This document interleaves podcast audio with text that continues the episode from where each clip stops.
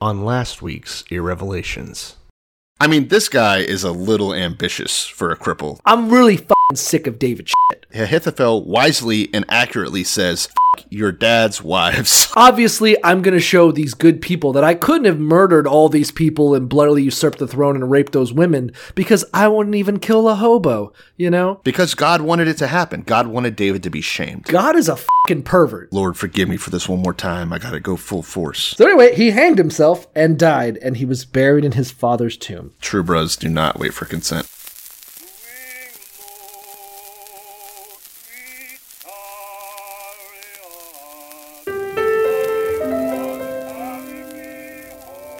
Before we turn to the word, I would like to I can't be a big blessing to people if I'm poor and broke and depressed and I don't feel good about Blessed myself. are they which are persecuted for righteousness' I believe in a literal, burning Bible hell just as strongly as I believe in a beautiful heaven. No, no, no. Not God bless America.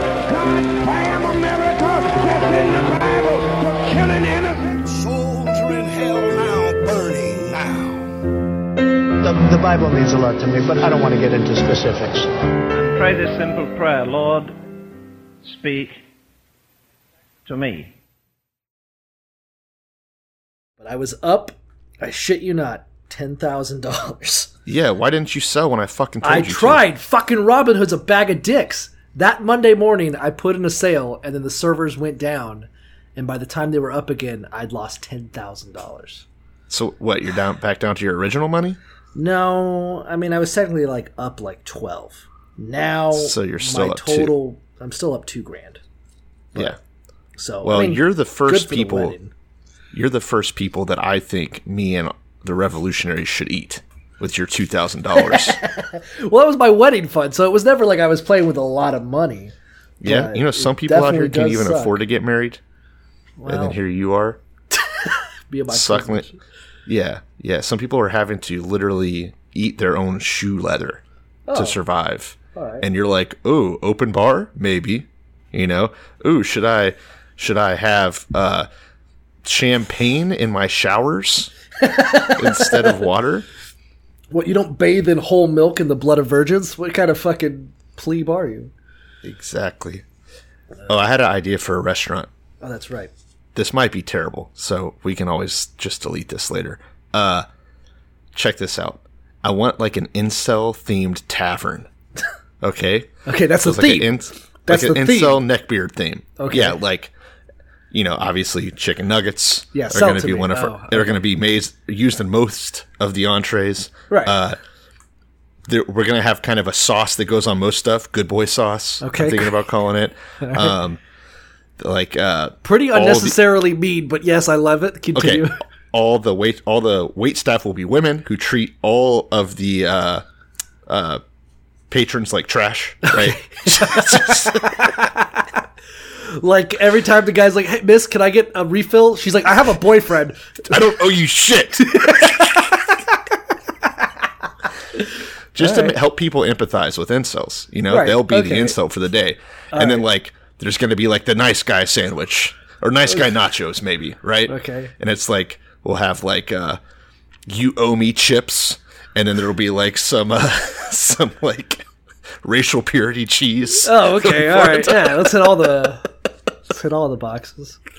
Okay. That's that's the plan. Yeah, hit all the boxes. I mean, I'll tell you, un- unironically, I would go also just to get my rocks up. I'm sure, even as even though I'm not an incel, if I could just have like some nachos and then some girl being like, "By the way, I hate you, and I would never suck your dick," I'd be like, "Hmm, I don't know why." You should work this out. Actually, Yeah. you need to work this out with a therapist. That's beside the point. But I mean, no, it's like a it's like a day for the day, for the evening, for the meal. You get to be an incel, right? And like we'll have we'll have like Dungeons and Dragons night and card games and all kinds of bullshit that all those fucking nerds like. And they'll just come in, get sh- you can just unleash and be a piece of shit for the day. You know, you don't mm-hmm. have to shave or wear deodorant or any of that crap. Oh, okay. you know, Yeah, all it's gonna smell bad in here. I just want every patron to have this existential crisis where they're angry at their parents for bringing them into this world. Yeah. That's Yeah, that's exactly what we're going for. okay. That's great. I mean, there's so many directions you could take it to. Like, this is just, I didn't even think about this. Right. Like, most of these, what I've said today is things that are coming to my mind as I speak. Right. Okay. So- Here's an idea. How about leg braces so they walk like an incel too, like the ones with like bow legs and Shrek feet and shit like that. Dude, and the, and the, the utensils will be like little samurai swords. Oh man, do incels do, uh, do, do we hate on incels too much? No, not I don't enough. think so. Yeah. You I get feel a, like- you get issued a fedora. I feel like I feel like incels are like the uh, Corey Feldmans of the world, where I get that they're kind of a victim, but I do hate him. I hate them. you know, like I, I uh, you have gone past the point where I really can sympathize with you. Have you been following that? Speaking of, have you seen this Uh, shit? Allegedly, Corey Haim was raped by Charlie Sheen with a fucking ball of vegetable oil. Is that that that, that was the summary? Okay. Well, first off, if anyone tells me that you were raped by Charlie Sheen, I'm going to immediately believe them. Yeah, Like a, a lot of people were saying that, like, what Charlie Sheen's just walking around the lot with a ball of vegetable oil, and the, the and the top comment was, "When you about that life, you about that life." You know? I believe it though, right? I Like, believe it, it, yeah. It adds up. uh, let, us break I it mean- down because I, I, I we we stumbled into talking about Corey Feldman, but it has been on my mind. no, we didn't. We were talking about incels. Actually, I guess he's involuntarily Yikes. in celibate. But Yeah. here's the thing.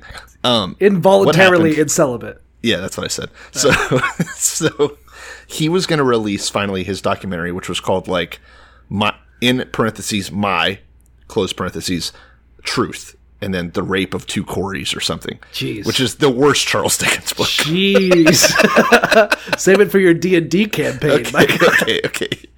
So he is deciding to finally tell this story, which he's been teasing for like his entire Like life, two basically. decades, yeah, at least. Yeah, yeah. And he's like, all right, it's coming out. You got to pay to stream it, right? Because that's, I mean, obviously Hollywood's not going to show it, Yeah. so you this got to. is this is worse than when Joe Arpaio had like the uh, evidence Oh, no. that uh, Obama's birth certificate was fake. He's like, wait till you get my book. Like, you're saying that there's a treason president and you want to let this keep happening? He's like, wait, just that Just book wait. to come out. He's from Kenya. Um, so yeah, the plan was eventually he's going to tell everyone who all these rapists are, and it's building up, building up, and then the night of the re- release like fails, and he blames it all on hackers. This happened like a day or two ago. I saw the video where he's like, we're being hacked in real time. Oh wow, the attack is too strong. yeah, yeah, yeah. I've been following his Twitter. It's good stuff. It's a lot. especially the uh, the Corey Feldman apologists in the in the feed. Like it's basically people fighting each other over whether or not he's a good dude. Um, yeah. I mean, obviously, at the end of the day, It's a clearly mess. clearly Corey Feldman did have something bad to happen to him. I believe, and, and also is severely mentally handicapped. So it's like a Something's wrong with him. makes it even worse, honestly. It, Um, he, he's been in the news off and on for years, where the general consensus is like Corey Feldman's just like, oh yeah, let me tell you something.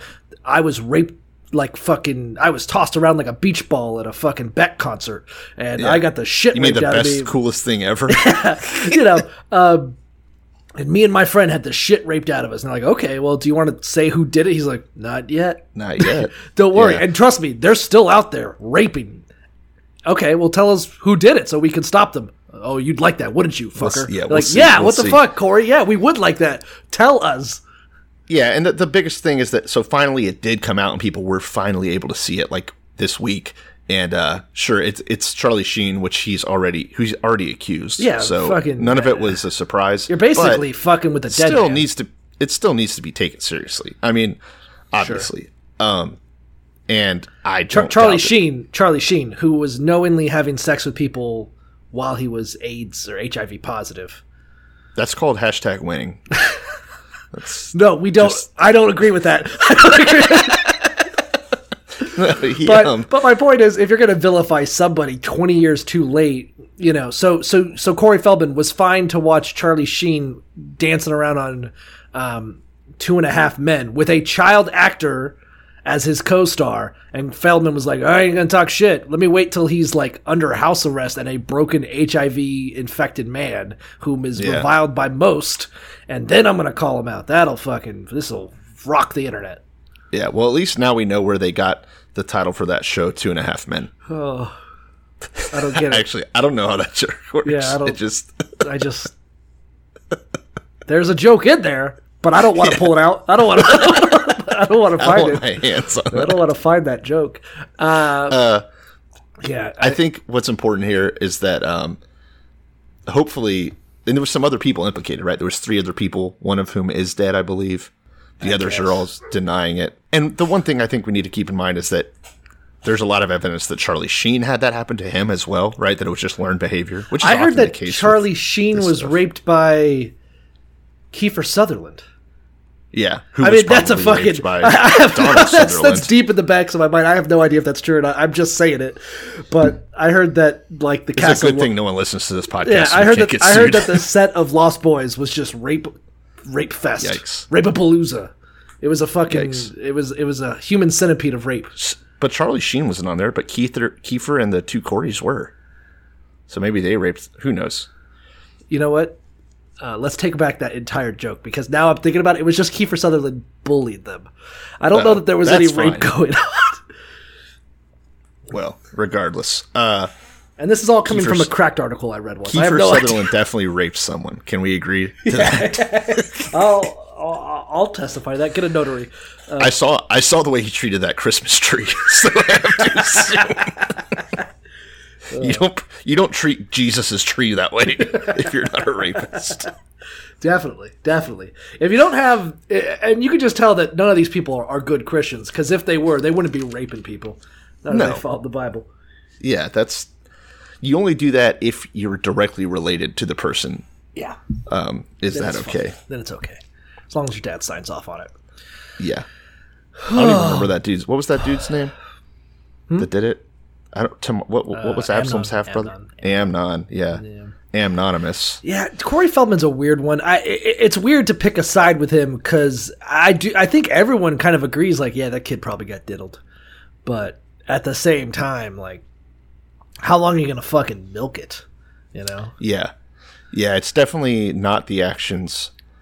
Uh, not not putting any shade onto whether or not he's telling the truth, but it's not the actions that you want if you want justice. It's not what you want to see um, this dude up to. And Like, again, if I had don't to- know how I'd I don't know how I'd react if I was in a situation. So I'm not again not whatever, but it's not it's not helping anything. Having not been raped as a child, I can't really testify. It was kind of weird in the comments because a lot of people were like, "Hey, if he was actually raped, why isn't he talking about it?" And like people were like, "Well, I was raped as a kid and I went 20 years. I never told anyone who did it." And I'm like, "I don't, I don't know why you'd be proud of that." Like, you, yeah, that's like I'm you sad. objectively realize that if that guy's still out there doing it and you're just letting him do it, I don't, I don't know. It, it, it'd be like if I uh, had a fucking a cat murdered by like the neighbor, and I saw him do it, and I was there, and then Yeah. there's just cats going missing, and everyone's like, "Oh, I wish we knew who was doing all that," and I'm like, "Oh, I know." But I'm not telling. Yeah, but I also think the the trauma of having your cat murdered is different than the trauma of having someone assault you. I know. Um, I mean, I've murdered cats. I don't. Yeah, obviously, um, no big deal. Um, but I, I so I, I'm not going to sit here and judge people that don't want to come out because that's also traumatic. I would imagine. Guess. On the other hand, the way that he's doing it with all of the suspense and money involved is obviously a, a bad look. I'm, I'm sure we'll tie this to the Bible somehow with Tamar and all that, but uh, the victims of rape as children, that's such a weird bag, or like the victims of rape in general, where if it was any other crime, you'd kind of like be like, so you got stabbed and you know who did it? Be like, I know who did it. I, I saw his face and everything. It was a close family friend. I'm like, okay, well, you want to tell me about it? Nope. Like, all right. I, I feel like if it was any other crime, you wouldn't give them a pass, but for some reason, sexual assault is so fucked up that. Well, I think it's one of the most dehumanizing things, and like it's such a. Uh, I don't know. I think there's other things. Any kind of child abuse is that way, not Yeah. just sexual. Um, where it's like what how. For one, it might take you forever to feel like you have enough power to even say something, and by then it's been a long time. You know that you're not going to be a reliable narrator. There's so many different things. I mean, it's it is it's different. It, it fucks with you. I guess. I guess what I'll do is I'll just say I can't relate to it, and therefore I can't really that's speak to it. I, I have no idea. It seems weird to me, but it, it also seems so far and away so different and distant from my reality that I have no idea how to judge it. I don't know. I can just hope that that other victims of you know Hollywood or any kind of child fucking with bullshit uh, don't look at Feldman and say, "Oh no, that's what everyone thinks I'm going to be." You know, that obviously, that's a pretty. Uh, also, I mean, that's Feldman's an extreme case. That you'd have to be pretty sure. weird. Be like, yeah, I'm gonna start a weird ass fucking band with a couple of like. Well, even when he just started, what was who was it? Fucking Barbara Walters was like, "You're ruining people's names." or whatever. Barbara Walters, rotten hell, but you know, like, like you're ruining a whole industry that relies on children being put in dangerous situations by their children. Yeah. Hey, this fucking industry relies on uncaring parents putting their children in the hands of predators. Like that's our fucking. Yeah. That's the What was lifeblood. that? What was was it? Bruno, the movie that showed how fucked up parents are. oh yeah. Where, like he's like, "We're gonna cover your baby in bees," and they're like, he gets a sad card, right? Uh, Now, the, uh, speaking of parents being sad, You remember that episode of uh, Nathan for You where he had uh, he had to do a magic trick, otherwise he'd be there was a robot that was going to undo his pants unless he could get off a pair of handcuffs and pull his pants back up. And there were all these parents that were like, "Yeah, so what's the what's the trick?" He's like, "I'm going to expose my penis to your six year old daughter." And they're like, "Yeah, all right." Yeah, I didn't, I didn't see that one. That sounds horrific. though. uh, yeah, it was. It, it's a really good show. Obviously, Nathan for You is one of my favorite shows. But he was like, all these people say they're doing stunts, but I'm gonna do a real stunt. I'm gonna risk. I'm gonna have a. I'm gonna have a California judge and a police officer watch a robot take off my pants in front of children. Damn, I haven't seen that episode. Oh, it's so good. I, gotta mean, every watch that. episode's good. But anyway, uh, Okay. we're not we're not the Nathan for You podcast. This is the We could be. I wish we are the Yeah. Revelations podcast. Unfortunately for you, goddamn if Nathan Fielder had This sucks. I'm Grant voiced, And I'm Cole Delusky. and we're here to read the Bible so that you don't have to. Yep. Uh, this is the Big Bad episode 77, right? That sounds like something that that sounds like a number of Christians would be obsessed with, Crunching through the Bible. Right? Though, like 77. That's probably some some shit, you know. You know what's weird is, I, unless I'm missing something. I mean, we talked about seven a couple of times Yeah. earlier. Like, I feel like it was like in Leviticus and like you know numbers and seven cubits and all that shit. But um, I'm gonna keep an eye out for it. But I just haven't seen the number seven as much as I expected. You know, Sure. like the way numerologists and like doomsday sayers apparently seven's like God's signature or whatever the fuck.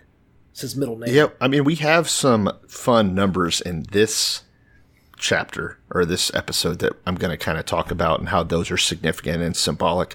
But yeah, none of them are seven, so Weird. Uh, kind of sucks. Let's fucking get into it. So, uh, obviously, if you listen to the recap at the start of the episode, you know exactly what the fuck is going on. But Yeah, okay. that's that's the goal of that. Uh, but as we recall, Absalom has cooed on David uh, and is currently like fighting him in the desert for Yeah. the kingdom. Yeah, we're in chapter 18, and the last thing that was going on was uh, specifically David was across the Jordan trying to stay safe, basically uh, exiled himself after having exiled his son. Things have kind of flip flop. Absalom is a real uh, populist and kind of wants support quickly. So David's got his handful of dudes across the Jordan and is now, as we pick up in chapter 18, mustering those dudes. So, first thing he does, he appoints commanders. Uh, commanders in charge of hundreds, commanders in charge of thousands. What's insane to me is that there wasn't already some sort of a hierarchy at this point, right? Like, what kind of army is like, all right, we're about to go to battle. We should probably assign like sergeants and uh, stuff. now, just everybody lieutenants." run in this general direction like a Yeah, yeah. horde. Um, but I would imagine that there was already structure. It's weird that they had to do it at this point. I guess I, don't like it. I guess what we're in the midst of is essentially a military coup. So I I can understand David kind of not really having a full army because his army's fractured and Israel's kind of broken up. You know, he, he kind of has to muster what he can with a militia. So Okay. I, I can understand it. Whatever. You're an apologist. I'm making a note of But that. anyway, he splits his army into thirds. Yes. Um, So we have Joab commanding one third of the army, uh, Mm-hmm. Abishai, his uh, normal go to, commanding another third, and Joab's uh, brother. Yeah, Ittai the Gittite, who I feel like we've heard a few times, but just some guy. Yes. really.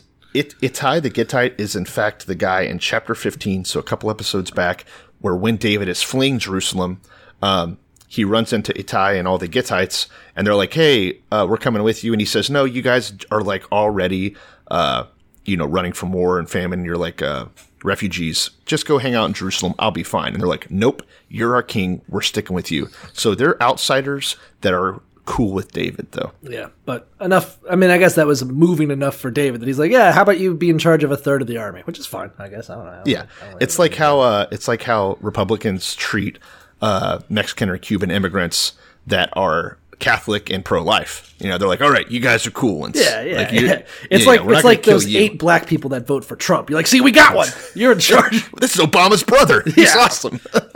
Look at my black friend over there. He's fucking represents the country. yeah, because normally they just kill outsiders, but they're being cool with Ittai and his his fellas. You, you guys are cool. You're one of the good ones. He said. So David says to these troops now, he's got them all gathered, he's got them thirded up, um, they're all organized, and he says, All right, I'm going to march with you. And the men say, Hell no. Listen, uh, you can't go out. If we're forced to flee, they won't care about us. They'll kind of let us run away. Even if half of us die, it won't matter. But if you get killed, that's worth 10,000 of us. So their fear is that, of course, if David dies, the whole revolt is over, right? Absalom wins. I mean, I fucking hate David, so I'm gonna make the argument that it's awfully fucking convenient that David's like, and I'm gonna go fight on the front lines. And everyone's like, no, no. It's like that guy that's like at the bar and he's really short and he fucking wants to fight everybody. He's like, hold me back, bro, hold me back. And they're like, no, Yeah, yeah, don't yeah. do it. He's like, I could have taken him. I could have taken him. because he knows that Joab's going to hold him back. Yeah. I agree completely. If you wanted to go, you would have just fucking Yeah, gone. aren't not you been the like, fucking right, guys, king?" it's Yeah. cool if I go with you, right? Yeah. You know, Aren't you the king of Israel? Don't you have God on your side? What are you fucking so worried about, David, you piece of shit? Yeah, yeah. Fucking hate it's like when I tell my wife that I'm going to go shoot dogs in the neighborhood, Right. And like, if I wanted to do it, I would just sneak out when she's asleep, but Right. I let her stop. She's me. like, no, no, you know? Yeah. yeah, That's a good fun. game to play, I guess. Yeah. So uh, the king says, "All right, fine, fine. Whatever seems best to you guys. I'll oh, stay." Oh, oh, you guys want me to like stay here and eat figs and fuck all my wives while you guys go fight a war for me? If that's what Yeah. you want, you guys. All right.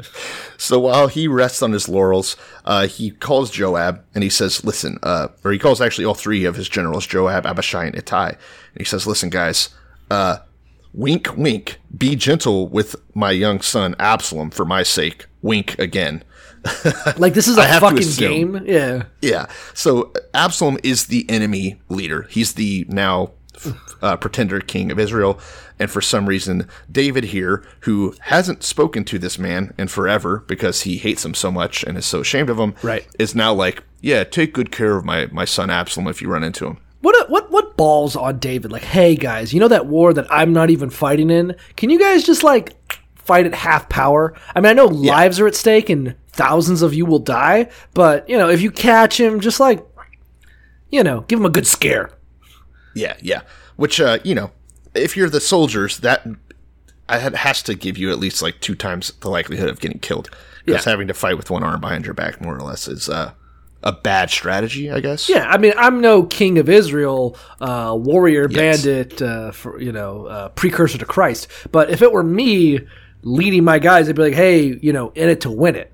You know, For sure, for sure. We run up the fucking score. and soil. Yeah. Uh, so, um, so the the army marches out uh, to fight against Israel, and sure enough, a battle takes place in the forest of Ephraim, which is, uh, if you remember, one of Joseph's sons. So that's whose tribal lands they're in. it's up There's in the north for some there. fucking reason, which is weird. Yeah. The Israel, uh, so Israel's troops were Wait routed. minute, that is David's fucking men. weird.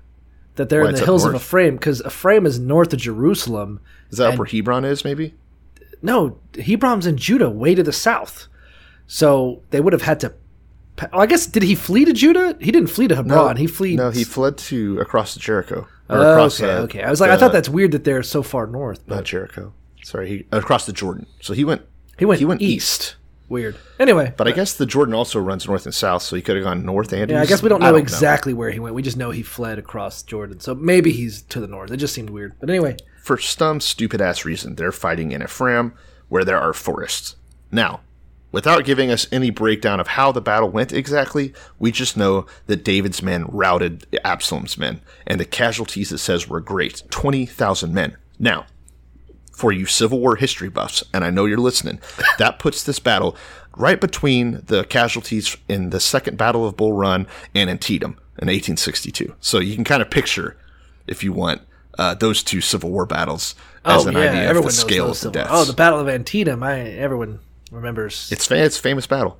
Yeah. So uh, yeah, twenty thousand men. How many Jews died in the Battle of Antietam? Uh, probably a couple. At least so, eight. Uh, eight or so. Yeah.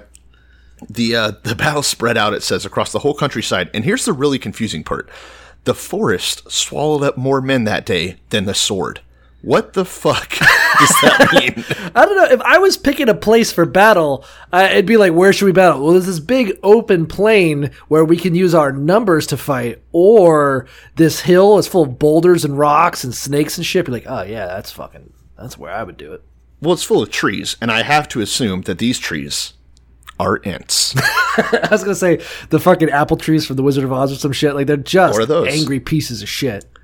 It says that the trees killed more people than the swords did that day. Now, I'm I'll I'll believe that maybe they killed ten percent as many as swords, but more than trees- swords. More Isn't than that swords. insane?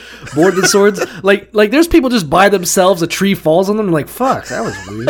the falls and kills thirty dudes. This is a weird fucking woods, you guys. Trees keep killing us. Yeah, Um, and I- one of those I don't get it. bloodthirsty trees uh, is just riding low one day, and Absalom is riding through the woods on his mule. First off, just run. Like, why ride a mule? I'd ride a mule through the woods too. Yeah. So Absalom, who yielded to the um, advice of Hushai, like Hushai was the one that was like, "Hey man, you should go and fight like in the army directly." You know. So Absalom, who's brave enough to fight with his own men on the front lines, is riding on a mule, and his hair gets caught in a fucking tree. Yes. Now, let's think about this. What uh, Kugel says is, well, rather, what Kugel points to, some of the ancient interpreters, right? So, um, specifically, a um, a book called Sotah, right? It's a it's one of the early interpretations uh, by Jewish people of the Bible. Uh, mentions that what this signifies is much like the way that Samson had his eyes poked out. So Samson had his eyes poked out because he was such a lustful little bastard, right? Mm-hmm. That motherfucker was horny and was always looking at women and hooking up with prostitutes. So that's why his eyes got poked out before he died. Now, what was Absalom's downfall? His pride. Beautiful man, beautiful flowing hair. So that's what got him. Mm-hmm. Is what mm-hmm. they're saying. I don't buy it because it doesn't make sense, but it, it does definitely like we specifically mentioned that his hair is fucking flowing and yeah, yeah, and heavy. But that doesn't mean that it's going to get caught in a tree enough fucking- to hang you. I mean, we'll get to it, but let's say it's you or me, and we don't have long hair. But let's assume Yeah. that we did have flowing, long, down to our buttocks, flowing Yeah. strands, and I get it stuck in a tree, and I'm in the middle of a fucking war. My first action would be to take the sword that I have on me all the time, cut off my fucking Yeah. hair. No, you can't. But Absalom's like, "No, my hair! Don't touch my fucking dreads, bro!" And he just hangs there for hours, apparently. for hours, apparently, for a while. So, so Absalom is just hanging in a tree by his beautiful, luscious fucking hair, and for whatever reason, he's just content. sure. and- now, one of the men under uh, Joab sees this happen. So he's a witness to Absalom hanging from his hair. This dude can't fucking believe it. So he runs to Joab. He says, Listen, I, I just saw Absalom hanging in an oak tree.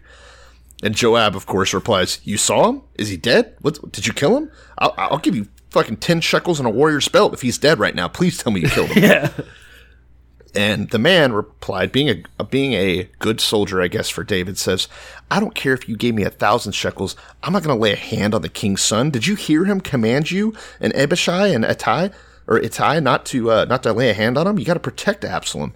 You know, I, I'm not going to put my life in jeopardy by pissing off the king.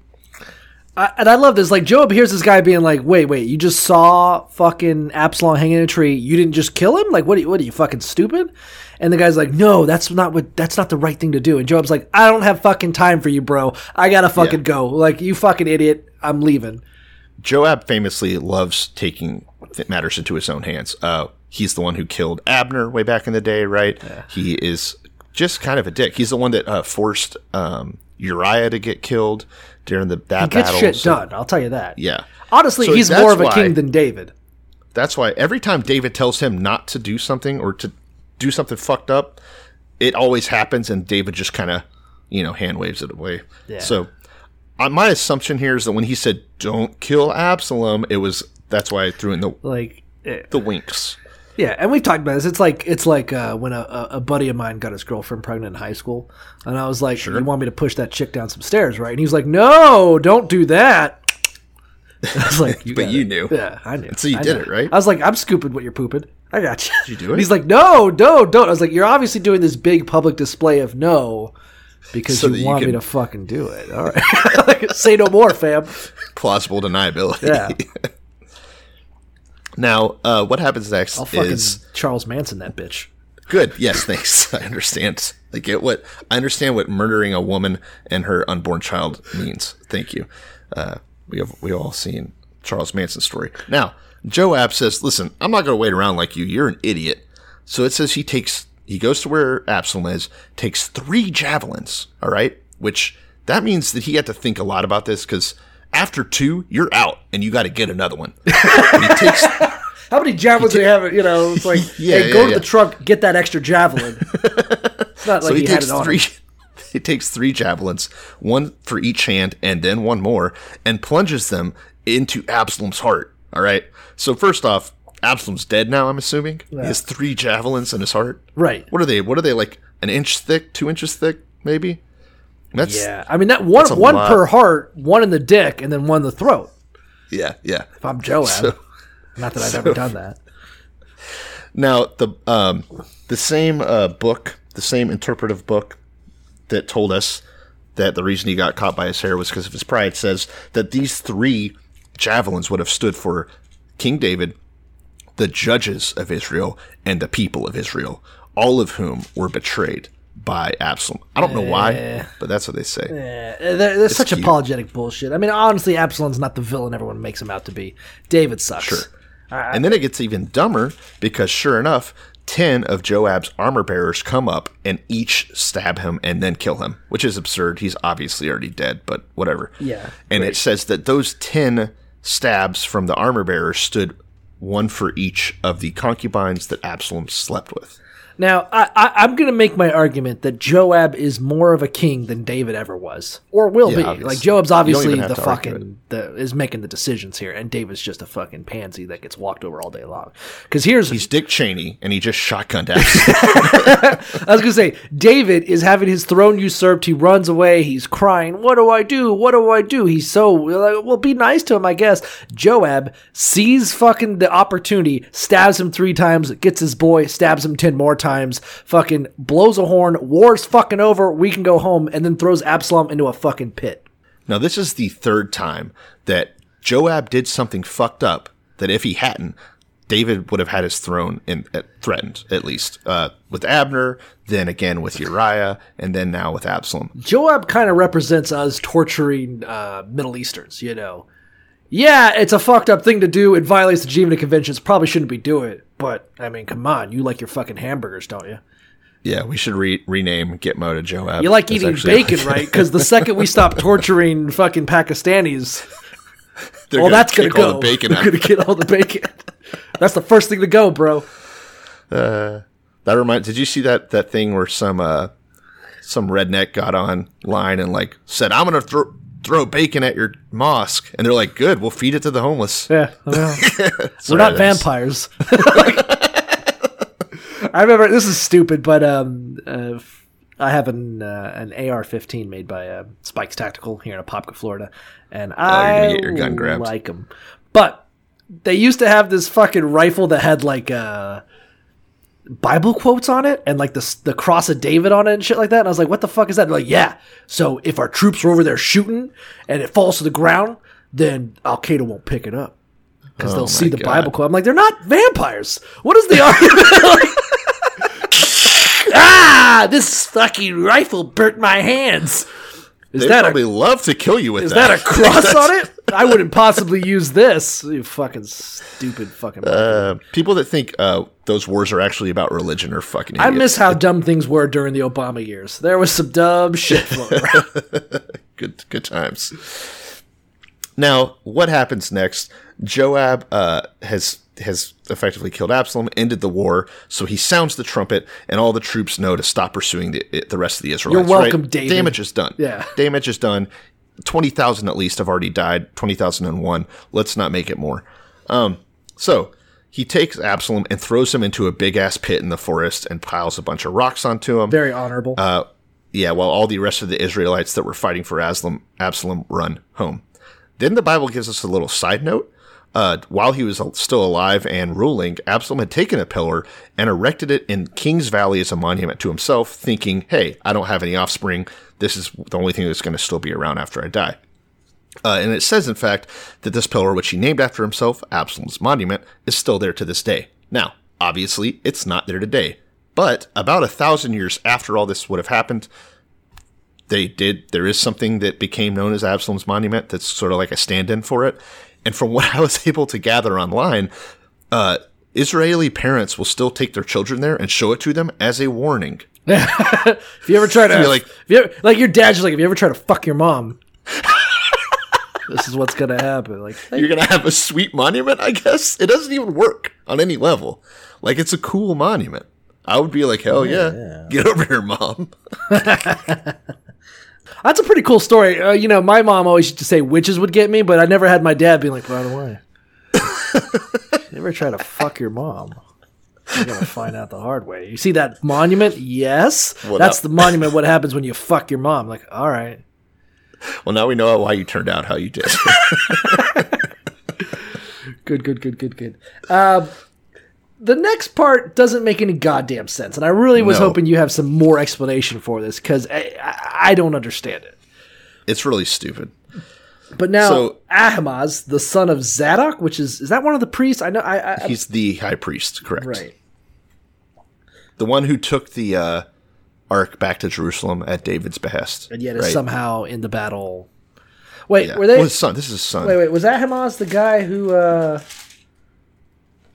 Da da da. Such as. No, Zadok is took the thing back. Ahimaaz wasn't involved, I don't think. Oh, so Jonathan and Ahimaaz are the people that carried the message to David from Hushai.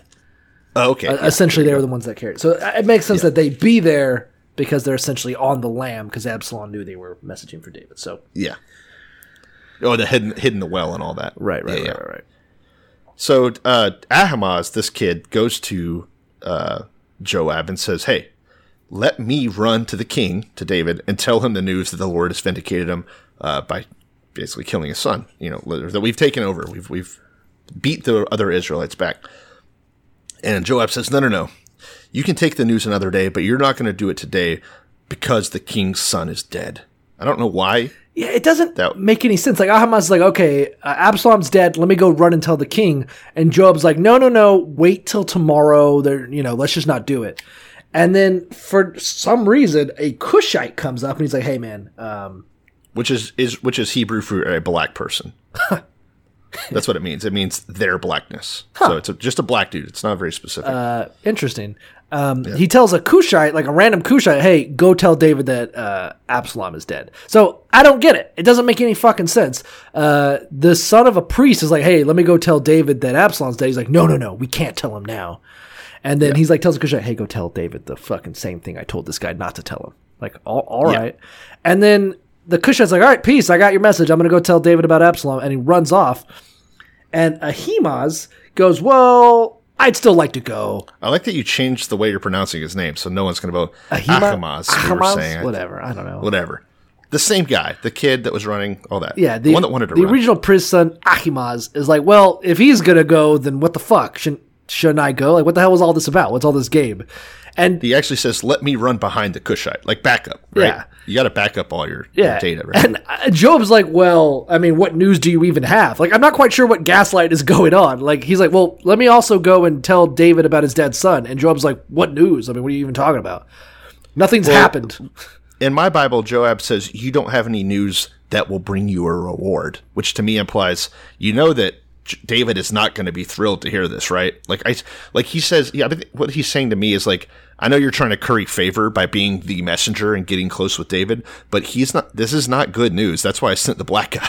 like, I was just going to say probably going to kill him. David has killed several messengers yeah. thus far. When he found out that um, They had bad news. Ishbosheth had been assassinated, he killed those guys. When he found out that Saul had been killed, he killed that guy. So now he finds Even out Even though Joab is always the guy behind it and never gets killed. yeah. But all of a sudden, uh, his own son's been killed, and Ahimaaz is like, "Hey, let me go tell the king." And Job's like, "No, no, no. Let's send a black guy. Let's just send a. Random black, black guy."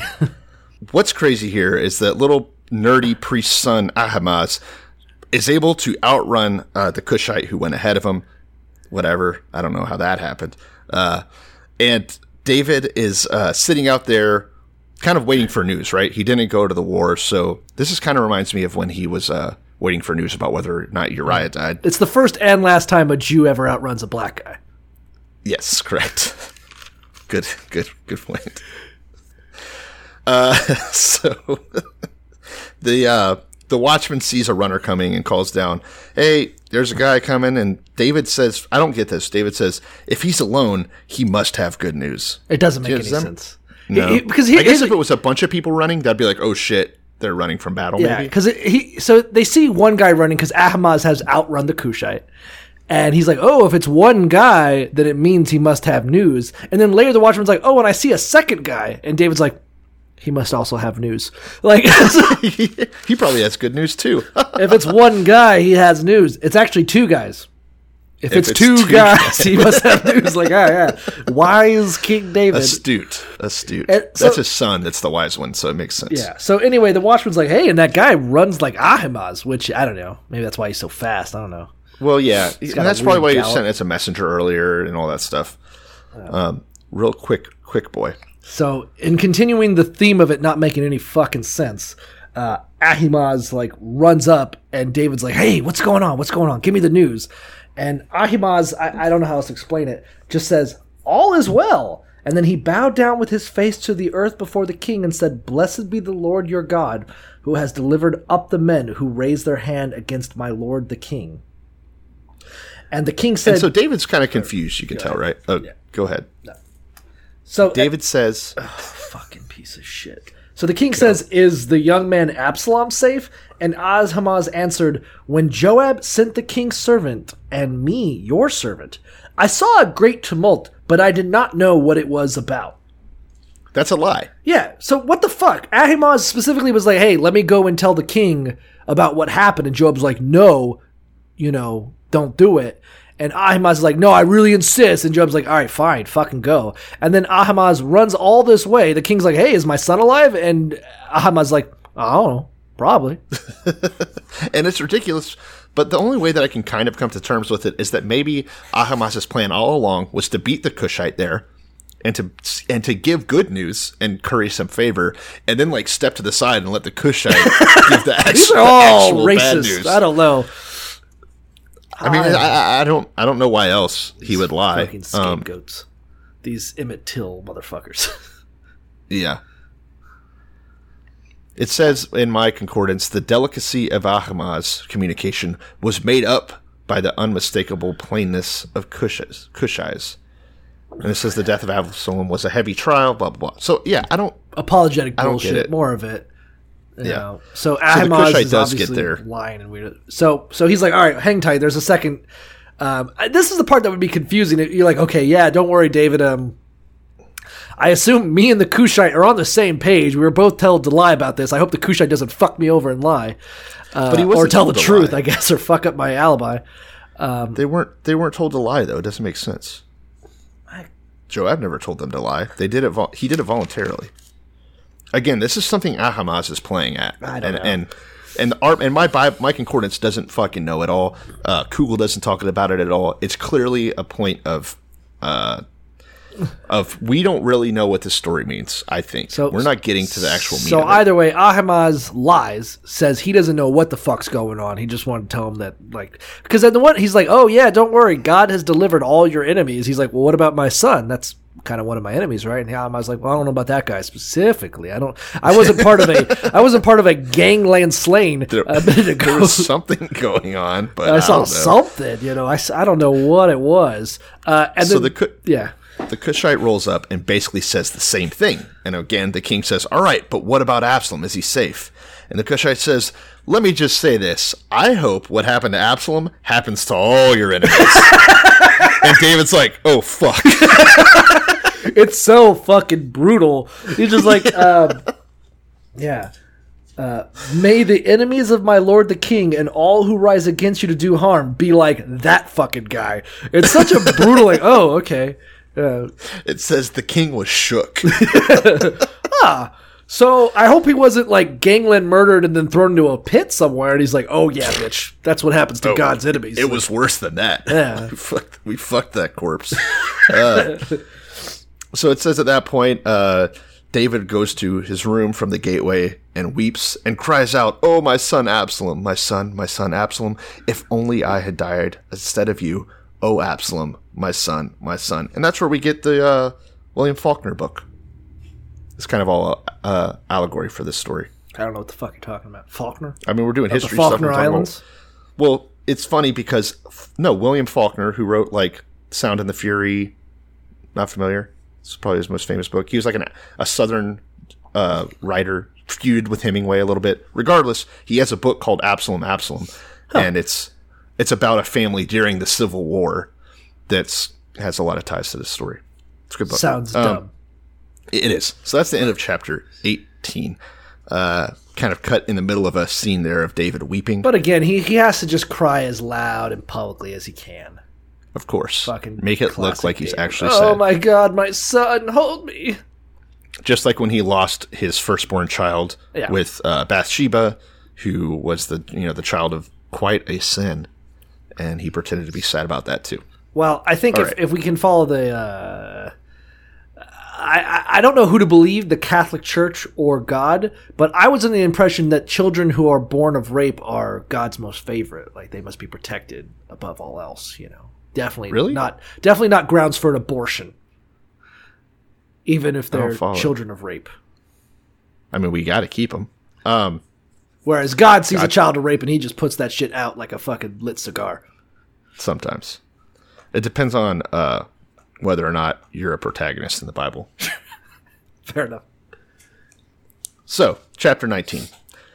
Messengers get back to Joab and they go, Hey, uh, General Joab, just so you know, the king is kind of upset. He's like mourning for Absalom. Um, and it says that the whole victory that day was kind of turned into mourning, right? So it puts a damper. They're like, Yeah, you know, David won, Absalom's dead. We got to take back the throne. Jerusalem's ours again. But then it's kind of like, oh shit, no, the king's too sad. We got to pretend we're sad too. it's kind of like it's like Christmas dinner, and you've just been bullied your whole life, and finally you stand up for yourself and throw that first punch, and everyone's like, Yeah. "Wow, you really fucking knocked your mom out." killed your mom. Like, yeah, and like Christmas And you're like, ruined. "Yeah." yeah. Oh, so it kind of you're kind of like, "Come on, guys, I stood up to my bully." you know? yeah, she'll never put a cigarette out on me again. Yeah. Um, so Joab hears about this that the king is all sad and shit, and he basically runs to where the king is to his house and th- his like house in exile, and says, "Hey, listen, motherfucker." Your soldiers just went out and won this war for you, and now you're making them all mourn over the the sol- the people that were fighting them. Are you fucking kidding me? I mean, Joab's furious, though. Also, I have a feeling that Joab knows this is an act, right? If they're in cahoots, yeah. Joab's like, "Oh, come on, you got to cheer up, buddy. remember, remember this part of the plan." Yeah, I, I, I don't know. I, it, it's pretty weird. So yeah, Joab comes back, and everyone's all butthurt, and they, all the soldiers return to the city as if they're like thieves and shit. They just look like shit. And Yeah. um, David's crying like a bitch, and Joab is like, "Hey, man." Uh, today you have disgraced all your servants who have saved your life and the life of your sons and daughters and your wives and the lives of your concubines. Not to, you know, obviously those people are different. But he's kind of like, hey, chill the fuck out. You're making us look bad. And do you think David even wants those concubines back? I mean, Well, this is a different okay. set of concubines. This is this is obviously obviously the ten concubines he left in Jerusalem are not the ones he's talking about here. He must have plenty of Could be. concubines. Yeah, I guess you're true. That's true. I mean, who knows? It's probably probably just part of there are concubines. I don't think we've divvied up. We'll, we'll get to how he treats those concubines who allowed themselves to be raped, but um, those bitches. But um, yeah. So he says to David, "I now see that you, my life, your men's life, not they, the- all your commanders, they mean nothing to you, and you'd be pleased if Absalom was alive instead, and they were all dead, which is pretty. That's quite an indictment, right? To say, Look at how king. you're crying over your dead son. It's almost like you wish he'd killed me. I'm like, I, I don't know if that's as far as I'd go, Joab, but Joab's kind of a real piece of shit. Well, Joab also knows that this is what needed to happen. Again, he's a pragma- pragmatic guy. Um, he knew it was time for Absalom to go down. And just think about what would be going on if he hadn't killed Absalom. If he let Absalom go, Absalom goes back to Israel, re, you know, pulls his, gets his forces back together. This war could just keep going on. And- and, and- I think I, think Joab did the right thing. And honestly, Absalom probably has more political favor than David. I mean, he was able to sure. just without. There's no real mention of any struggle here. Absalom just goes, "Hey, by the way, I'm king now," and all of Israel's like, "Yeah, man, fuck David." Well, imagine if imagine if Absalom had been let go and goes back, and then David comes to his men. He's like, "Yeah, okay, good job. You know, you won that battle. Had to let Absalom go. He's going to rally his troops and come back out here. So hope you guys, you know, rest up. We're going to have to fight again." I'm imagining a bunch of them would have defected right at that moment. You know, like to find that all their work was for naught because the the king of the enemy forces was let go. It's pretty disappointing. Uh, yeah, I'm kind of getting that. Uh, this is a stupid, but you know, um, good. Guardians of the Galaxy two. Yeah. Where they're like, you know, you're always fighting this guy, and you keep letting him go. I mean, at some point, we're just gonna fucking mutiny. Um, it, it, it, it's really kind of interesting because basically, uh, Joab is is really chastising the king of Israel, anointed by God, and kind of treating him like a child. Which to me just cements the idea that Joab's the real fucking king. You know, David's just a, a Yeah. proxy, a, a, a pretty boy proxy figurehead who likes to fuck and suck, while Joab's the only one getting his hands dirty. Um, sure. But he says, listen, David, get the fuck up, go out there, be a good king, talk to your people, make this right, lest all the people leave you. And that will be worse for you than all the evil that has befallen you from your youth until now. Yeah. Like, real quick, real quick. Every time you turn your head to the side, there's a significant drop off in volume. uh, well, you're just going to have Yeah, to deal with it. Should I re-record? I'm not. No, that, you'll just have to get it. yeah. So at long last, the king does go out there, and he sits in the gateway, and the men are told, "Hey, the king's out there," and so they all came out before him and were able to kind of like, I guess, celebrate the victory with him. Is the idea? I don't know exactly what they're doing, but they they go see it. They go see the king. He he puts on a, a show for him. Now, this time, uh, throughout all the tribes of Israel, the people are arguing. They're like, you know, uh, so this is the guy that kind of rescued us from the Philistines. Like, he was a pretty good king for us, I guess. And then, you know, he did flee from Absalom, who was then anointed our ruler. Like, do we want to bring the king back? Like, should we probably need to do this, right? So basically, the people are deliberating now that their false king is dead. Do they bring back the original king? Uh, yeah, and it kind of begs the question like, yeah, go in the gate and do your fucking job, which is kind of the shit he hasn't been doing in the first place, you know?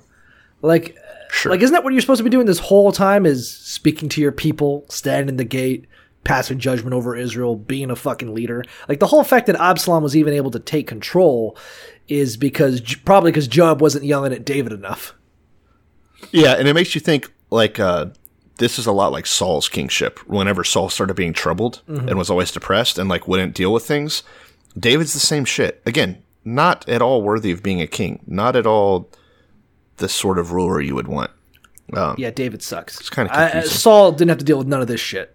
Saul was just a man, just taking care of business. Yeah, it's for real. Took care of it all. Didn't have any was, this uh, nonsense. I was uh, I was in Publix today, uh, getting food for dinner. Doesn't matter. But uh, Great. Easter's coming up, right? And they had all these like Easter books for sale, just like in the aisle next to the bread or whatever. I don't know why the fuck Publix is doing that, but one of them was like uh, stories for the Bible, and I was like, well, let's flip through it and see what they have about David. And they were like, David fought. Uh, Goliath. He was, uh, but there was a king who turned from God, and David was a good king and the predecessor for Christ. Moving on, and then there was like this, like like it was just weird that like the Bible tells the story of David and it ends at Goliath. I was like, well, there's a lot more shit he did. That's pretty fucked up, and we're just kind of in there now with him. Like, oh, I guess I'll take over the kingship. I'm just Yeah, so fucking yeah. worthless. You definitely, if you reduce out all the uh, bad parts of the story, I guess he sounds okay. So at this point, uh, basically all the people of Israel start to talk, And the idea is, all right, Absalom was our kind of pretender king. He's dead. Uh, you know that David guy wasn't so bad, really. Like he did kill the Philistines for us, and you know we anointed Absalom, but why don't we just bring David back? Right? We need a king. Yeah, Um, oopsie. Yep, I I uh, I jumped ship a little bit. Technically, I cheated on you and broke up with you and went with my new man. But now that he's dead, can I come back? Yeah, like I was fucking your son, but now uh, you killed him, so can I fuck you again? Uh, it's really cute. Yeah, wholesome. So King David specifically sends a message to Zadok and Abiathar. Those are the two priests that he ordered to take the Ark of the Covenant back to Jerusalem so it would be safe in its rightful home. And he says to them, "Hey, why haven't you fuckers uh, asked me to come back? Right? Like I'm your guy. You know, I I am the fucking king. I don't you want me back?" Um, and he, he kind of says that about the rest of Israel. There's, he's like, you talks to um, who specifically was it? he talks to uh, the elders of Judah. He says, "You know, you're my flesh and blood. What? Why haven't you guys invited me to come back to my my quarters as king?" Yeah, it doesn't. It, it, it really feels like. Well, first of all, with Zadok and Abiathar, that seems like it's one point because he he sent them back specifically with the sort of the message like, "Hey, you know, I'm not taking the Ark of the Covenant with me. If God, I'm going to send it back to Jerusalem where it belongs, and if God wants me back, He'll bring me back." And then he's just sitting there out in the wilderness, like, "Okay, guys, any minute now." Any second, any day, anytime you want me back, just let me know. I mean, obviously, I killed the uh, usurper, so what's the fucking Which is funny because this implies that God isn't telling the priests to bring David back, right? It, it um, kind of does. I mean, the whole point was like David was like, "Let me, I will leave myself to God and His judgment." And then he's sitting there like, "Where the fuck is God?" Like, what the fuck Well, I- mean- It's funny that God is not here now, right? There doesn't seem to be any sign of God, even though David is the man after his own heart. You know, the totally godless, godliest dude of all time, and that God is fucking quiet. It's all very human political shit going on here. it, it really feels like right now Israel has been at the fucking uh, whims of a giant Ouija board. And the one guy that was kind of forcing all the answers to go wherever he wanted is now missing, and it's just a bunch of guys being like, "I don't know, it's not moving." Is, The this, Ouija board's broken. is this Ouija board broken? Is God not talking batteries? anymore? Ever since David left, God's been oddly silent. That's weird. weird? You know? Nathan nowhere to be seen. Weird, weird, weird. Yeah. So at long last, uh, he did win over the hearts of the men of Judah, and they sent for him. They said, "Listen, come on back, King, you and all your men." So he went as far as the Jordan. Now the men of Judah came to Gilgal uh, to go out and meet the king and to kind of bring him back across the Jordan, I guess ceremoniously. When someone runs down ahead of the men of Judah, this is Shimei, the son of Gera.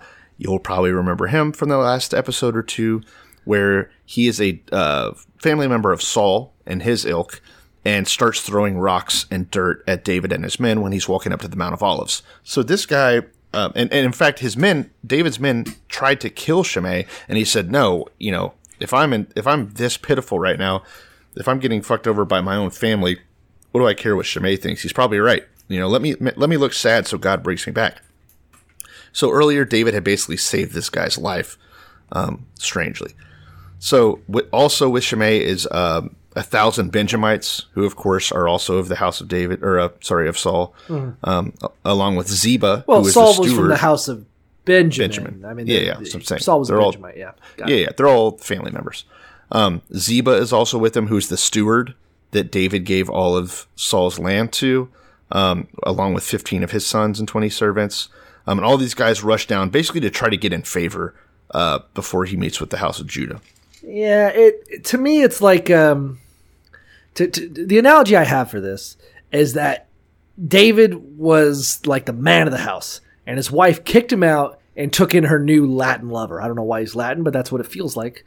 And um like uh, the Latin lover then challenged him, died, and now the woman's all by herself. Like, ooh, okay, this didn't work out. I really thought I could just kick him out and it'd all be good.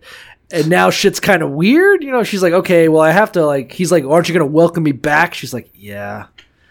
Guess you know, Super and all the people this. that were like, by the way, you're not my dad anymore. Ricardo is now. They kind of got to run up ahead of time, like we didn't even like him in the first place. We're so glad to have you back, Dad. Like some fucking Yeah. Mrs. Doubtfire situation. Like Yeah, the dog is all like licking his shoes. Like, Um, oh yeah, I was, I, I was always but rooting for you. Weren't you the one that lit my shoes on fire and threw my fucking medals in the trash? He's like, yeah, that was just a show. I just, you know, obviously, I was always had your back. it is super awkward like that uh, for sure. And Shimei, this uh, Benjamite, crosses over, lays down before the king. He's like, "My lord, please don't find me guilty. Uh, don't you um, don't remember how I did wrong things to you. Forget all that. Uh, put me out of your mind. You know, I sinned, and I've come to you now before even the other tribes, just to just to you know meet with you and." Hopefully we can smooth this whole thing We're over. good, bro, right? Like, yeah, Yeah. I was, I was fine to throw rocks at you and all your men when I thought you were fleeing and out the door. Yeah. But now that you've gained all your power back, I feel real bad about the things I said. It is fucking pathetic. And Abishai, Joab's brother, who is also one of those three generals, uh, says, uh, "Shouldn't we just kill this guy? I mean, he cursed you. Uh, we need to fuck him up." Bloodthirsty dudes. But David says, weirdly, uh, "What does this have to do with you? What right do you have to interfere? Should anyone be put to death in Israel today?" Basically, he's like, "Look, there's been enough bloodshed." Although the question, "What does this have to do with you?" is a little bit condescending Yeah. because fuck well, do you Abishai care? Aren't- is your aren't- general. Yeah, aren't I the guy that kills people for you? And here I am offering to kill people for you. It's it's uh, it, it'd be like if like my butler and I were like out about the town, and like this fucking hobo throws a milkshake on me, and he's like, "Oh, should I clean that up?" And I'm like, "What the fuck do you care?" Like that's it's kind of my whole job. I'm gonna have to clean it up later. Like, It, it's really gross too because then David goes on to act like he was never disgraced how he was. He says, "Don't you know that I'm the king of Israel today? Like, don't you know that I'm in charge now? Who the fuck do you think you are, Abishai?" is that how you It's a- read it? That's what he says. Oh, okay. Don't I don't I know that today I'm king over Israel? Maybe like, that's don't I a- know? I've stepped back into my own. You know, you don't. I'm, I'm not fucking killing nobody. Okay, I read it. My my Bible, the New King James, says, "For do I not know that today I am king over Israel?" I thought that meant he was like, "I don't even know if I'm king over Israel," but No, he's saying I know. Oh. he's flexing. okay. And he says he says to Shimei, uh, "You shall not die," and promised him on oath. Then we meet another character that's come waddling, or rather, probably rolled up because he doesn't have legs. came in a cart. Yeah, Wheelchair Mephibosheth, right? Yeah. The the lame son of Saul, who last we heard, if you remember, was going back to Jerusalem to try and find basically weasel his way into being king again. Yeah, if we right? if we recall from I think it was the last episode, Ziba, Yeah. his servant, who David put in charge of him. David was like, "Hey, Mephibosheth, by the way, Ziba's now going to be taking care of you. I'm going to keep a very close eye on you, heir to the throne of Saul." Uh, And Ziba's now in charge. And then later, Ziba was like, "Hey, man, I just fled from Mephibosheth. I've got all this free food for you. Mephibosheth is a fucking traitor, and he's trying to get you, bro." And David was like, "Well, how about you have all of Mephibosheth's land and fuck Mephibosheth?" Yeah. So the the the deck is really shuffling around here. Mephibosheth is here. Um, it says that he hasn't trimmed his mustache or his taken care of his feet in a long time. He hasn't even washed his clothes ever since David left. Uh, so he's gross. You Uh, gotta he's take care of crippled those and feet gross. in the desert. Those are fucking dirty Yeah. fucking feet. Just filthy, dirty person. And they're probably Um, clubfoot and they have like weird folds. Yeah, for sure. Gross. Uh, so the king says the king says to him, "Hey, why didn't you come with me, Mephibosheth?" And he's like, "Well, I'm lame, dude. Like, come on, I Like, where the fuck were you? Why did you ride into battle with me? He's like, ride a battle with you? I can barely ride a donkey. So he says, "Listen, I'll have myself strapped to a donkey so that I can ride along with you. I'll go with you now."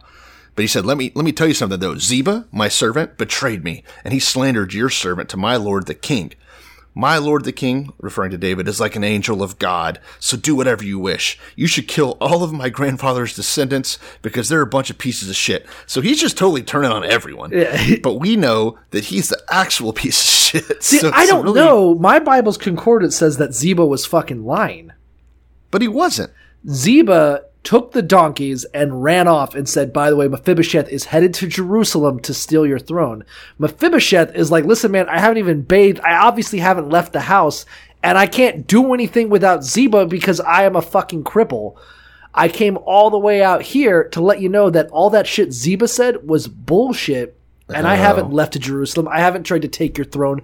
I've just been like rolling around on the corner like a fucking flipped turtle.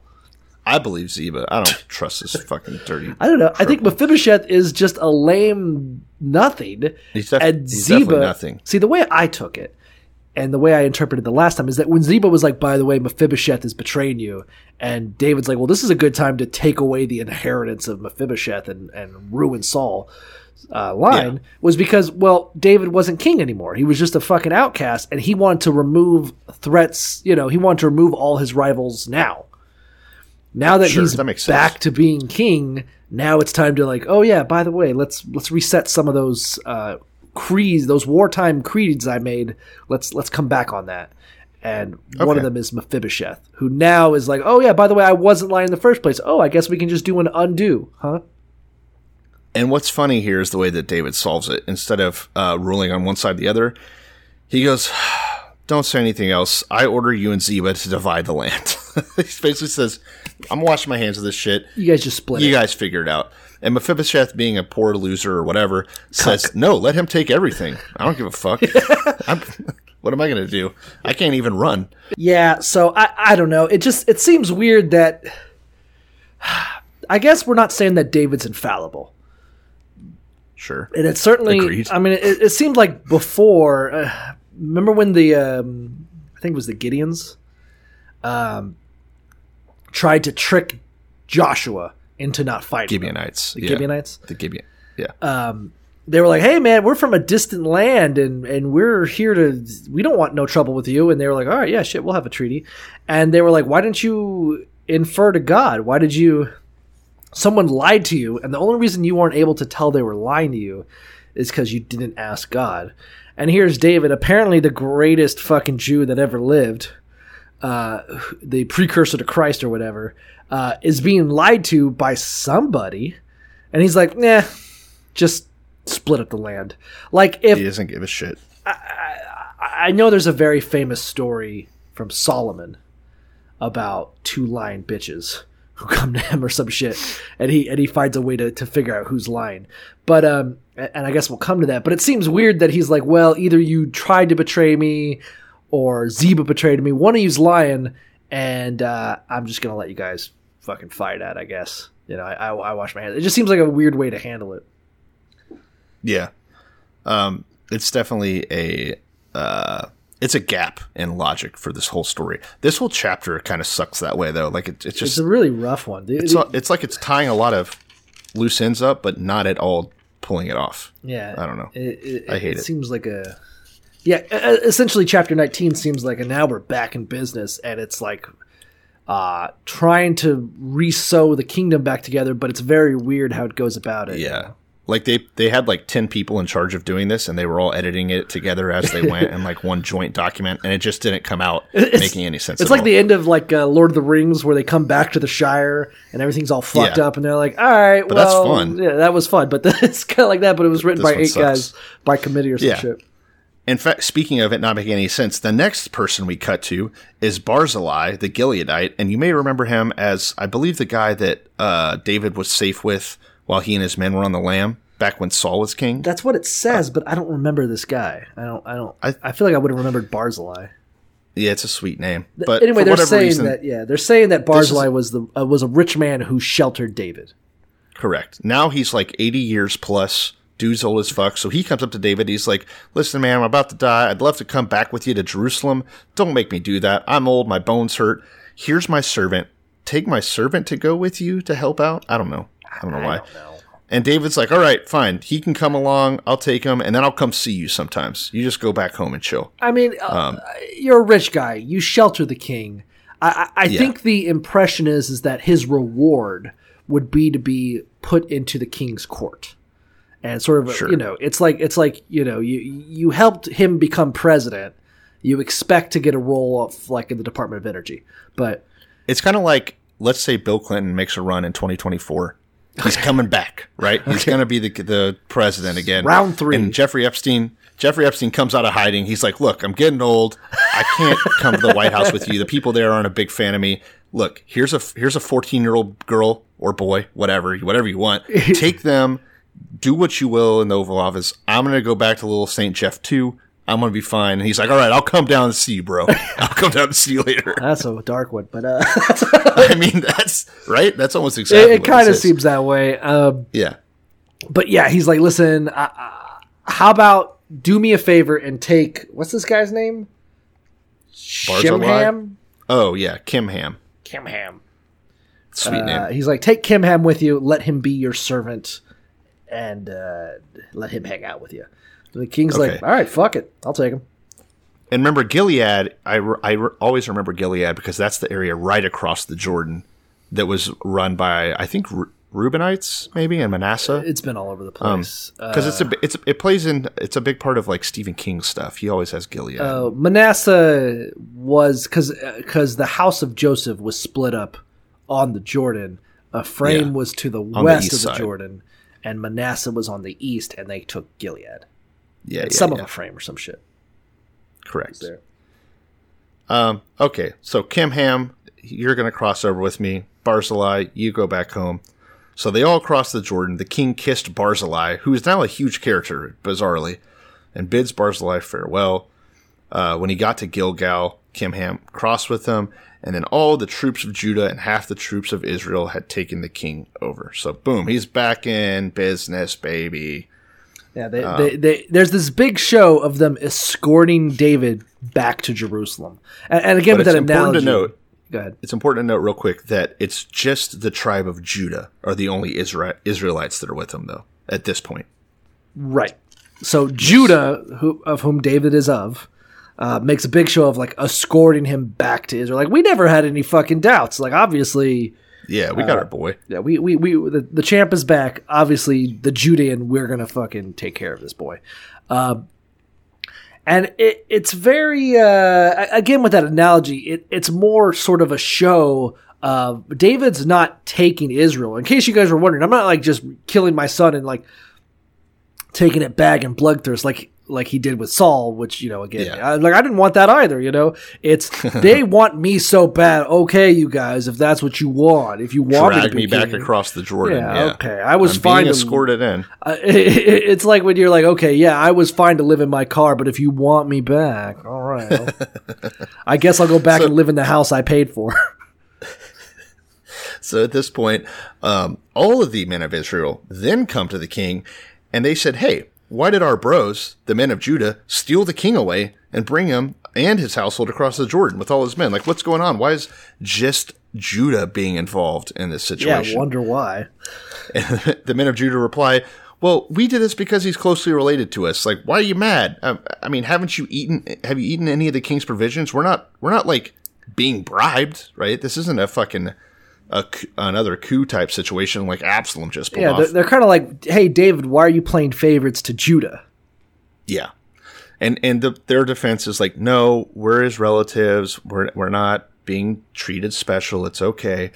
So all the men of Israel say back to them, all right, well, real quick, we have 10 shares in the king. I guess that means because there's 10 tribes. There's ten tribes. Yeah, Judah. yeah. Um, because Reuben's gone now, right? I, it's not mentioned. I don't know why they say ten tribes. We haven't why. talked about Reuben since honestly before Joshua, Like, like, numbers Joshua. or some Yeah, shit. Yeah. Yeah. it's weird. So they, they don't mention it's the implication here is that if there's 10, if the other tribes make up 10 and Judah's one, there's only 11 tribes, when at one point there was like fucking 13. But it is whatever. weird that we haven't mentioned. Like now that I'm thinking about it, yeah, we haven't. maybe the mentioned- Benjamites aren't involved either because they were already there. It might be because technically there's 13 tribes. So if we consider Yeah. Manasseh Ephraim, so I'm not quite sure why they say 10. We haven't mentioned Reuben, but we also haven't really mentioned Simeon, who I know is on their way out. Uh, Simeon Yeah. was one of the ones that was cursed to be sort of destroyed. I more think that it might be Benjamites because the Benjamites are already there, right? Right. Uh, so it, it would make sense that since the Benjamites are kind of their own separate deal because they're with Saul, they kind of get special credence. And Judah is also one of the twelve tribes that they're excluding. So maybe they. I, I, I I feel like after all that bullshit in Judges about the Benjamites being destroyed, that I don't think we're at a quote unquote. Uh, I, I don't think Reuben is qu- technically destroyed or is being referenced in that way at this time. Sure. So someone's missing, but whatever. Well, I don't Um, think someone's missing. I think they're like, hey, we're that's ten tribes. 12. They're like, hey, we're ten tribes. They're not including deliberately excluding Benjamin and Judah. Okay. That's what enough. I think. Fair enough. Fair enough. Um, all right, so uh, yeah, all the men of Judah. It says. Uh, so I guess so. First, the Israelites say, you know, there's ten of us. What the fuck? Um, why are you treating us with contempt? We're a greater portion of Israel. Weren't we the first to speak about bringing the king out? And in fact, they were. Yeah. Judah was kind of the last. But it says the men of Judah pressed their claims even more forcefully than the men of Israel. And that's the end. There's no explanation. Just that Judah was like, "No, he's ours. He's our. it, it- he's our it blood." feels like an argument over Thanksgiving dinner, and they're like, "Why does Mom always favor you? You know, we're children too." And he's like, "How about I fucking stab you?" They're like, "Fair enough. All right, Fair enough. Yeah. Cool. Okay, let's not." Or it's like you know, if it's like uh, you're you're seeing your buddies for the first time, and or okay, you leave town. Okay. I'm gonna don't worry. I'm gonna wrap. This is gonna be a very very winding road. We're gonna go Let's down. do it. You leave town. You had your all your friends back home, but one of them was your best friend. Well, then all your buddies want you to come back. They're inviting you back, but your best buddy hasn't said anything yet. And you're like, what's the hell's up? So you tell him, you're like, hey, man, all the other 10 guys want me back. What's your deal? And he's like, all right, I'm to bring you. I'm to pick you up at the airport. I'll bring you in. so you go, the, the best friend picks him up at the airport. And then all the other buddies are like, what the fuck? We're the one that wanted him back. How come you get him? He's like, well, I'm his best friend. I get to do this. And that's the thing. and then they fight. Yeah. Then they well they don't fight. Then they the other ten back down. So now all the Israelites have their king David back. That's where we're going to leave off for today. End of chapter nineteen, I should say. So God, we'll pick up next week in twenty. I hated this part, man. The, Bible's uh, rough. The, the killing of Absalom, right? Chapter eighteen was fun. yeah, that but is chapter fun. 19 the whole like mending the the nation back together was so fucking convoluted poorly written random ass side characters we had forgotten pretty much it didn't really get anything done and also the concordance and my uh kugel book had nothing to contribute It, it really feels like the end of Lord of the Rings, where they're like, "Oh, the war's done, back to the Shire," and then they're like, "Oh, and then the Eagles are there, and oh, hey, look, there's an ant over there. Remember the ants?" They're like, "Yeah, remember us? We were there once." You know, it, it it just seems like they're just grabbing all these people from the previous chapters to be like, and then they were all happy. Didn't forget about here's them. what i th- here's what i think these names that are getting dropped are probably people that became prominent later and we're making sure that they were added into the story mm. you know in the way that like let's say if you're commissioning a great mural by some artist in the renaissance you know you're going to be like hey make sure you put my great grandfather in there like helping uh helping whatever the king uh fight that war Yeah, you know kind of like makes sense. inserting your own lineage into these uh these happenings that's what i would guess right, right, right, right. It's like and I'm an archaeologist, so It's like when we think about the Iraq War, we're always going to remember Dick Cheney and Colin Powell and all the people that came, Voiced. yeah, all the people that came together and made that happen. You know, yeah, the heroes that were on the front Yeah, lines. David Blaine, all the people that lied to their respective communities to force that war. You know, we'll always remember those guys. David Blaine. Did you say David Blaine? Yeah. Why? Wait, which one was the Prime Minister of England? oh, David Tony Blair. Ah, David Blaine. David David Blaine, the music, magician. Magician. Him too. I'm sure he had a fucking part. I knew that was fucking close. He distracted all the Iraqi troops while we killed their kids. Yeah, like everyone was like, everyone was like, "Where's that evidence of the WMDs?" He's like, "You see this fucking pigeon?" And they're like, He's like he pulls up a giant curtain and they're all the all the plutonium's gone. well, it, it was. "When here. I rewrite the history books, David Blaine's gonna have a much bigger part in the run up to the See, Iraq this War." is how this is how that one dude from uh, Gibeon or from uh, Gilead got like everyone was like, "What about Saddam shit. Hussein?" And he's he's saying he doesn't have WMDs. Like, "Do you see this guy encased in a block of ice for a week?" They're like, "That is pretty cool." That All right, let's badass. fucking do it, you guys. I'm Joe Biden. I say yes. Nice, nice cherry on that. I mean, he did vote for the war, so yeah. Yep. Never forget that, America. Yeah. He's feisty. Anyway, um, so do you, anyway, have, do you have anything else to add about this app? I, fucking I, I, I don't like I'm it. I. I, I continue to not like the Bible. I like. Uh, I, I I really do think about that child's book I saw where they're just like, and David fought Goliath. The end, everybody. And he was a king, and he was great, and God loved him. Nothing else to look at there. Not a he kissed all the ladies. not a rapist, useless piece of shit who is just letting himself be walked over. Uh, quote unquote man of God piece of garbage. I, I don't get David, and I, I I'll be eager to see this chapter done so we can talk about him in the recap. But yeah, end of the book. David in First Samuel just seemed like such an innocent lad who was being chased and sort of forced into this position of defense, you know. And he was like, "Why does everyone hate me?" And the more we get into it, I'm like, I think it's a fucking bit. I think he just thinks that's his like uh, weak ass way of like gaining sympathy while he does shitty things to people. Yeah. Um, it's definitely it feels that he had his greatness hoisted upon him. Not he didn't take it, you know. Right. But again, besides the Goliath story, everything he does is fucking milk toast bullshit. And I am t- I'm fed up. I don't like him at all, and he just Hashtag times up. He just seems so fucking weak and pathetic. I just get the vibe that like I feel like the reason why he didn't kill Shimei is because he's just not man enough to do it. He's like, yeah, Yeah, he's just a fucking limp dick piece of shit. He, you know, if it's not killing Philistines, he's not even into it. You know, I agree. if it's not living as a like, it seems like his best days. Like I feel like David just sits there on his throne and be like, I really miss being a bandit king, killing women and children for fun. All this that was fun. all this running Israel shit so tiring. Yeah. Yeah. Well, he's back on the throne now, folks. So we'll be back soon to find out what this piece of shit does next.